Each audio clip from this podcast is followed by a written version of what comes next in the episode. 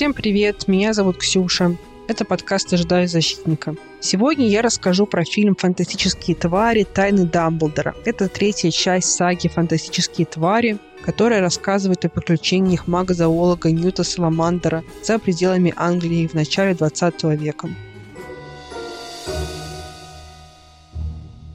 Начну этот выпуск э, со слов о том, что буквально за полчаса до того, как сесть записывать, я прочитала новость о том, что умер актер Майкл Гэмбон. Это актер, который играл Альбуса Дамблдора в фильмах о Гарри Поттере, начиная с третьей части до восьмой. В первом и втором фильме его играл другой актер, который тоже умер, поэтому пришел новый актер. Очень много актеров из, так скажем, старшей лиги, которые снимались в Гарри Поттере, умерло за последнее время. Последний умер Робби Колтрейн, который играл Рубиса Хагрида.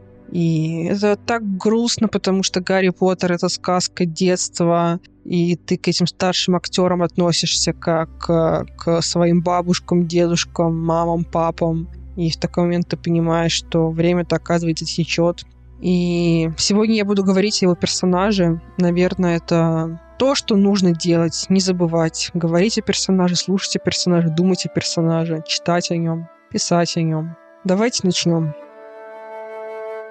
Расскажу вкратце о сюжете. Ньют Саламандр помогает родить Целиню. Это волшебное существо, которое способно видеть будущее. Также оно обладает чистым сердцем. Приспешники Гриндевальда убивают Целиня, забирают его детеныша, но оказывается, что у Целини родились близнецы, и одного из детенышей Ньют забирает себе. Тем временем Международная конфедерация волшебников оправдывает Гриндевальда по всем уголовным обвинениям и позволяет ему баллотироваться в лидеры этой организации. Собирается группа приспешников Дамблдора во главе с Ньютом Саламандером, чтобы остановить Гриндевальда.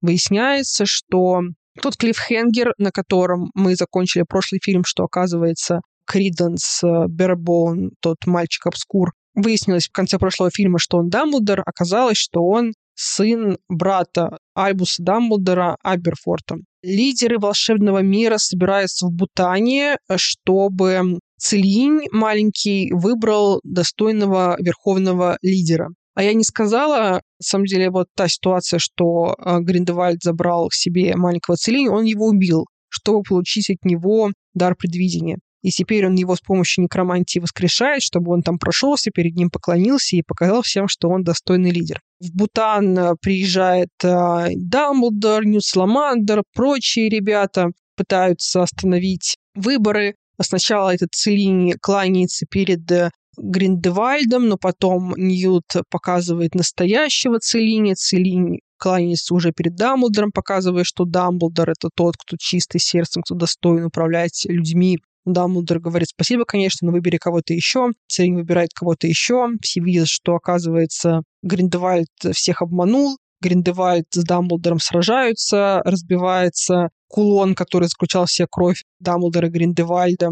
Разрушается клятва на крови, их э, дуэль ни к чему не приводит, никто никого не убивает. Это не та великая известная дуэль, которая потом вошла в историю и за которой Дамблдор стал таким великим. Заканчивается все свадьбой якобы и Куини. Я еще в середине своего рассказа упустила много моментов э, про то, чем занимаются герои в середине фильма. Они участвуют в политических званных вечерах, э, пробираются в немецкую тюрьму, едут в Хогвартс. Эти все события в середине фильма — это примерно та же проблема, что было и в прошлом фильме, что как бы вроде бы много всяких телодвижений, но они как бы не особо важны. Формально у этой ненужности поступков есть объяснение. Персонажи специально ведут себя нелогично, попадают в странные переделки, потому что их цель — сбить с толку Гриндевальда, который обладает теперь даром предвидения после убийства Целине. Вопрос. Если человек обладает даром предвидения, то что толку, что вы будете вести себя странно и непонятно для самих себя,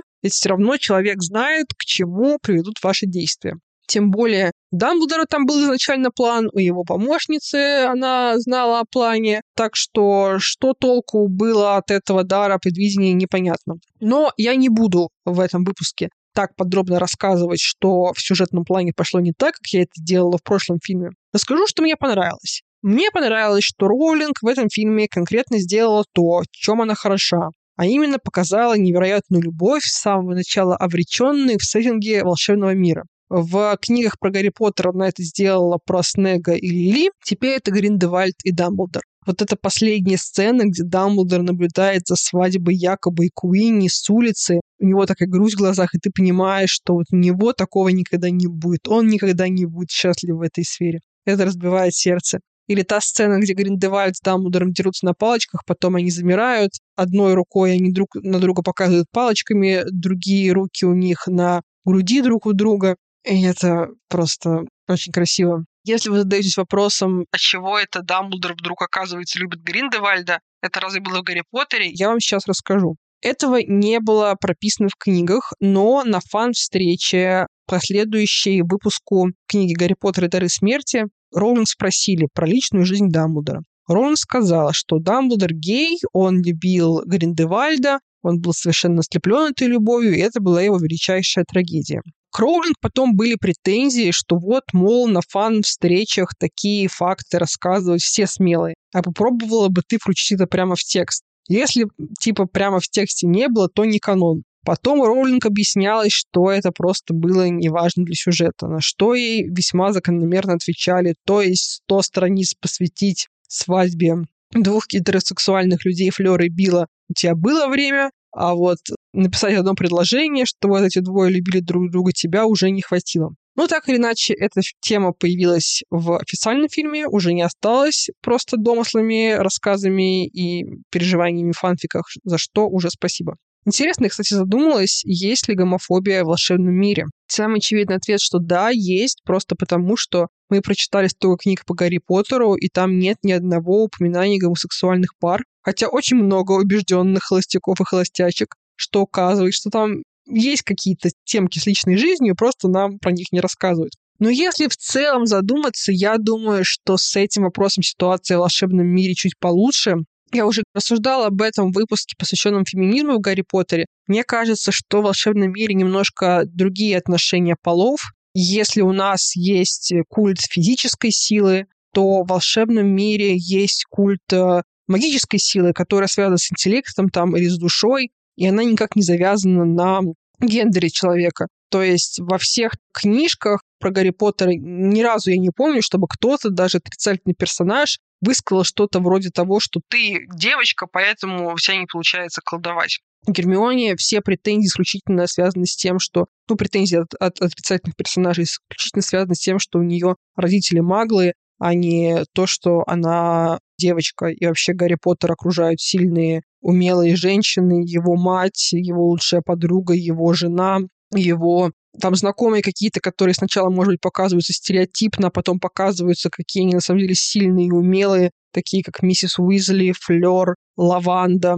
И я это все к чему веду? К тому, что мне кажется, в волшебном мире нет э, такого идеала прям мужика.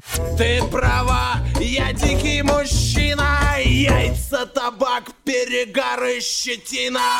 Мужицкого мужика, который сильный, который умелый, который вообще венец творения, и для которого стыдно быть в чем-то похожим на женщину, например, любить мужчин, или, например, как-то быть похожим на нее или в поступках, в поведениях, в ритуалах и так далее. У них вообще, волшебников, достаточно кемповая культура.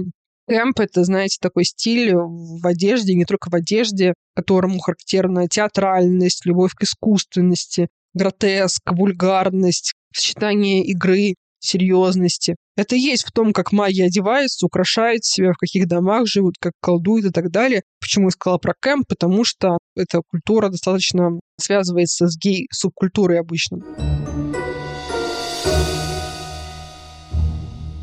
Итак, очевидно, что Гриндевальд был единственной любовью Дамблдора. То есть, конечно, мы ничего не знаем о его личной жизни, но то, как он говорит о Гриндевальде, это не один из моих бывших, типа, это Зе бывший, единственный, ни на кого не похожий. Тут же в любовную историю вплетается тема вины, тема, хороший он человек или нет, заслуживает ли он прощения или нет.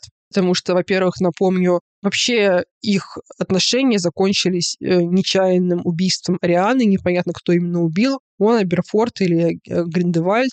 Ну, речь не только про нее, но и вообще про эти юношеские грезы о господстве магов. Вот что Дамблдор рассказывает Гарри в конце книги «Дары смерти», когда Гарри типа умирает, попадает типа на Кингс-Кросс. Я любил родителей, любил брата и сестру, но я был эгоистичен, куда эгоистичнее, чем такой лишенный эгоизма человек, как ты, Гарри, может себе вообразить. Поэтому, когда мать умерла и на мне повисла ответственность за больную сестру и непослушного брата, я вернулся к себе в деревню злой и несчастный. Мне казалось, что меня поймали в ловушку, моя жизнь загублена. И тут, конечно, появился он. Дамблдор снова глядел прямо в глаза Гарри. Гриндевальд. Ты не можешь себе представить, Гарри, как захватили, как воспламенили меня его идеи. Заставить маглов подчиниться. Торжество волшебников. Мы с Гриндевальдом блистательные юные вожди революции. Конечно, кое-какие сомнения у меня были. Но я успокаивал свою совесть пустыми словами. Ведь все это будет делаться во имя общего блага, и всякий причиненный ущерб возместится старицей.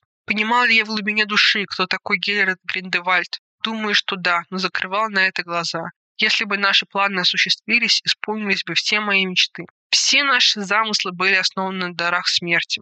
Потом он немножко рассказывает про дары смерти. Кстати, интересный факт, что в фильмах тема даров смерти не поднимается, хотя, допустим, на плакате второго фильма там прям, я помню, был такой треугольник, там кружок, палочка. В нем Джонни Депп в роли Гриндевальда, остальные персонажи. Это же вроде была такая страсть всей их жизни. Почему это не упомянуто в фильмах? В общем, всю оставшуюся жизнь Дамблдору предстоит задаваться вопросом, достоин ли он прощения за былые убеждения. Фильме он немного снимает с себя ответственность, говорит, ну вот я был в тебя влюблен, Гриндевальд, не хотел тебе перечить. Но факт остается фактом. Они, конечно, оба прошли большой путь после их расставания. Каждый из них, Гриндевальд и Дамблдор, в своих нравственных умозаключениях отправились к противоположному полюсу.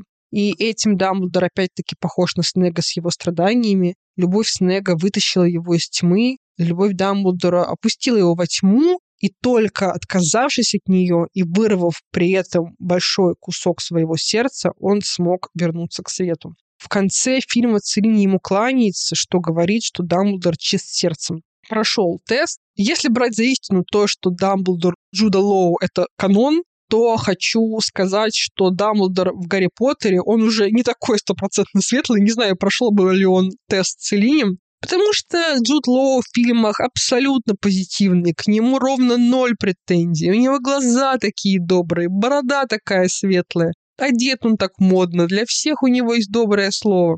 Дамблдор в Гарри Поттере, если помните, когда Гарри задает ему вопросы на вокзале, там чуть ли не плачет, извиняется, говорит, вот тут слабость старого человека, тут мне снова захотелось испытать силу даров смерти. Тут я скрыл от тебя правду и ничего не объяснил. Тут я по тупости надел это кольцо на палец. Тут я забрал у твоего отца мантию-невидимку, хотя за ним охотился Волан-де-Ворд. Тут я включал с тобой дурачка. Тут я ходил в халате, хотя мог бы ходить в модные одежки, как раньше. Но, в принципе, этому можно найти объяснение, что он сильно к тому времени постарел. Нельзя слишком долго находиться при руководящей должности и делать себя единственным хранителем какого-то знания, если ты уже очень старый человек.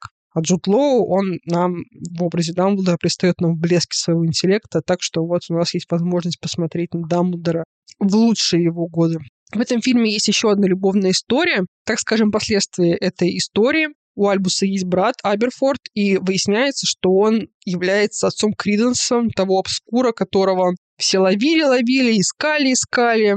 На протяжении первого фильма, второго фильма, в третьем фильме он что-то немножко подсдал вообще ходит такой. Почему-то умирает. Не очень поняла, почему умирает, но вот показывалось, что вот он умирает.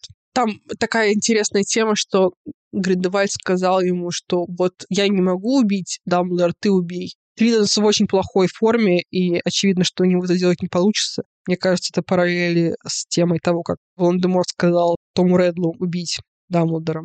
В общем, выясняется, что Аберфорд — отец Криденса. Для меня это был неожиданный апгрейд, потому что я думала, что любовью всей его жизни были козы. Потому что нам в четвертой книге про Гарри Поттера говорится, что Аберфорд с детства увлекался разведением коз и устраивал над ними какие-то магические эксперименты. Его патронус козел. Однажды его обвинили в испытании недозволенных заклинаний на козе.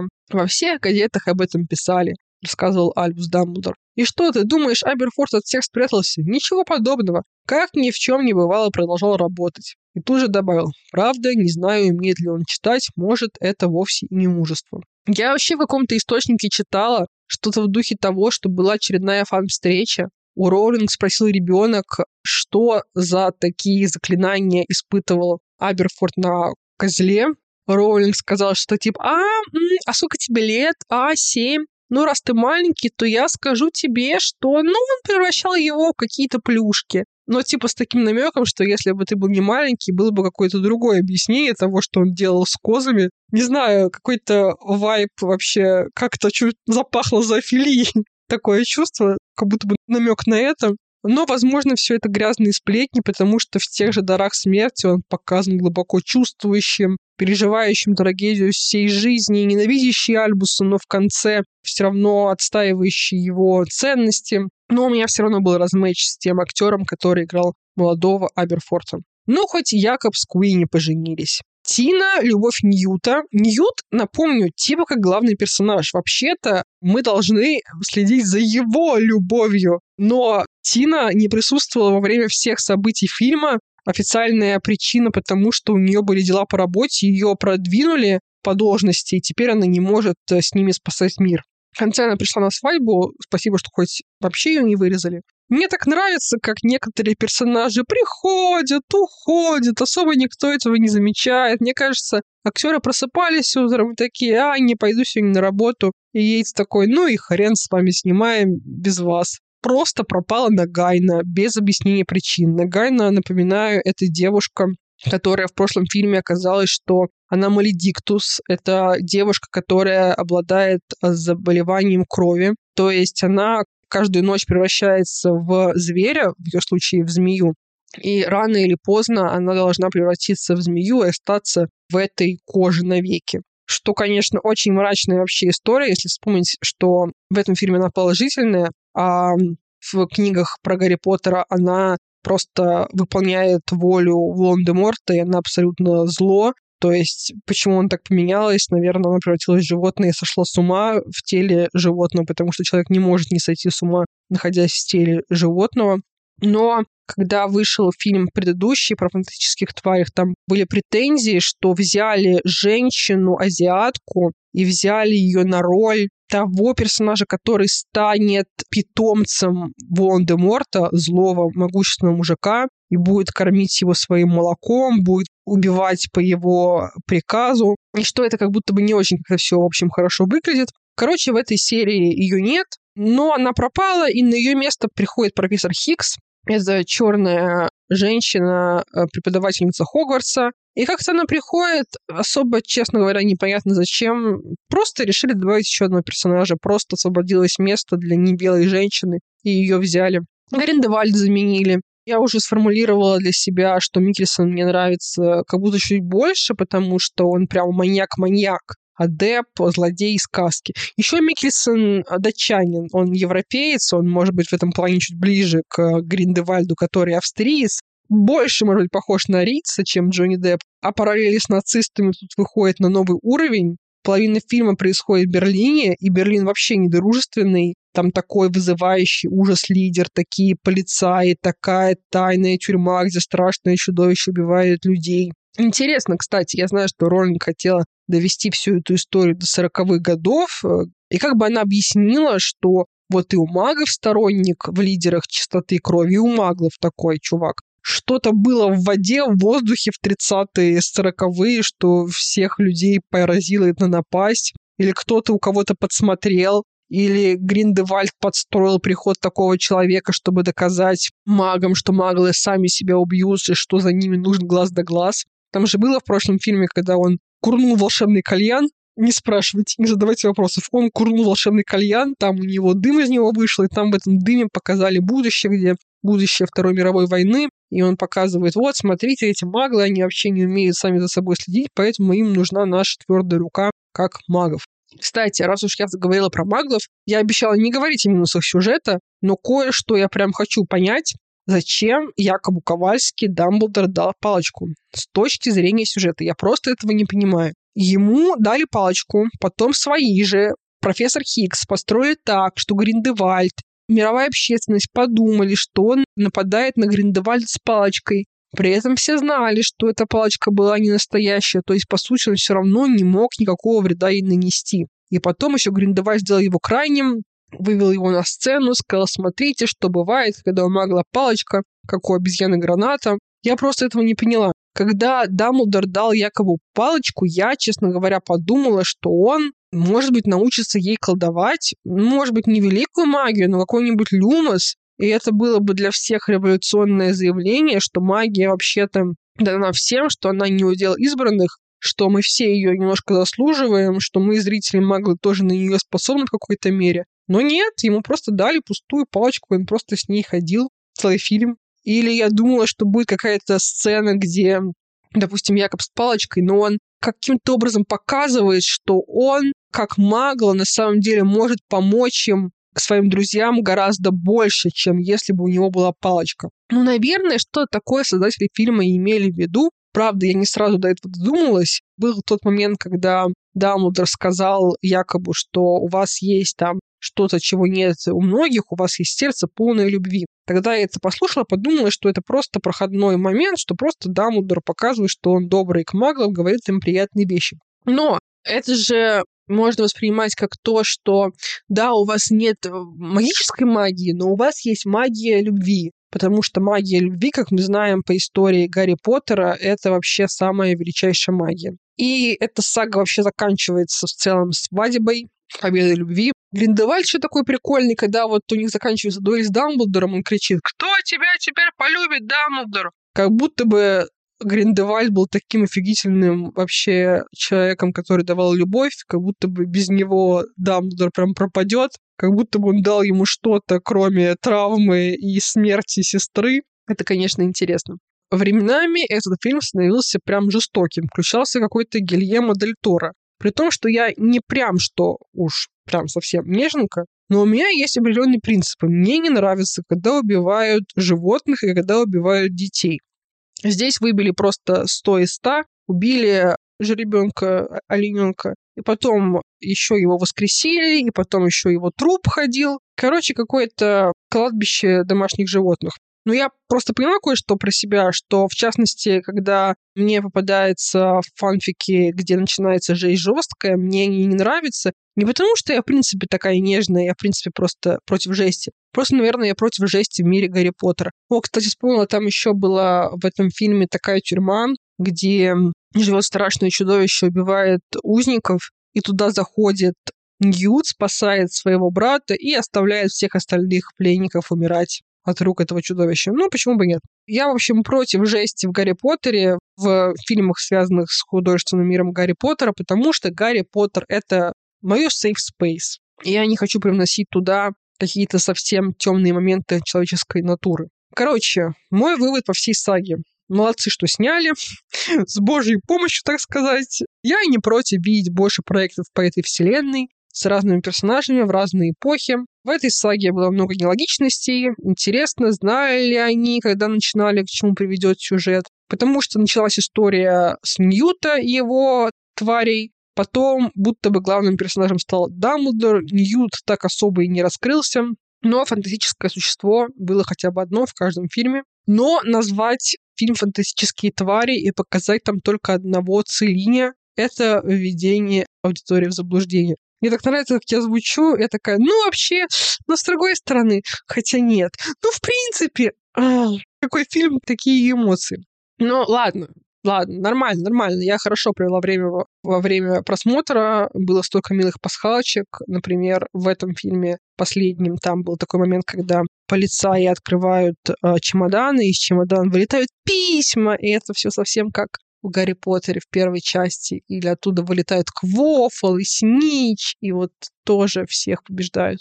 Было очень мило. Поэтому я призываю вас последовать примеру создателей данной трилогии, тоже найти персонажа во вселенной Гарри Поттера. Даже если вы не из тех, кто любит делать фанфики, но мне кажется, для разминки было бы неплохо выбрать персонажа, у Роулинг очень интересные персонажи. Они, мне кажется, как айсберги. То есть она дает им несколько ярких характеристик, деталей, делая их живыми и интересными, но при этом всегда есть ощущение, что можно копаться и много чего еще найти, и вы можете вот так вот выбрать своего любимого персонажа и попытаться задавать ему вопросы. Вообще, расскажи, откуда ты, кто твои родители, в чем твоя детская травма, кого ты любил, против чего ты боролся. Посмотреть, как этот персонаж может быть похож на вас. И потом можно этого персонажа будет, знаете, как вот отсадить стебелек, и также можно отсадить этого персонажа из мира Гарри Поттера и сделать про него уже отдельное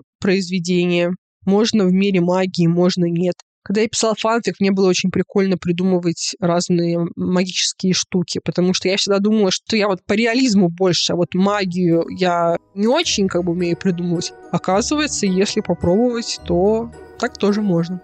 И у вас получится. На сегодня все. Спасибо большое, что слушали.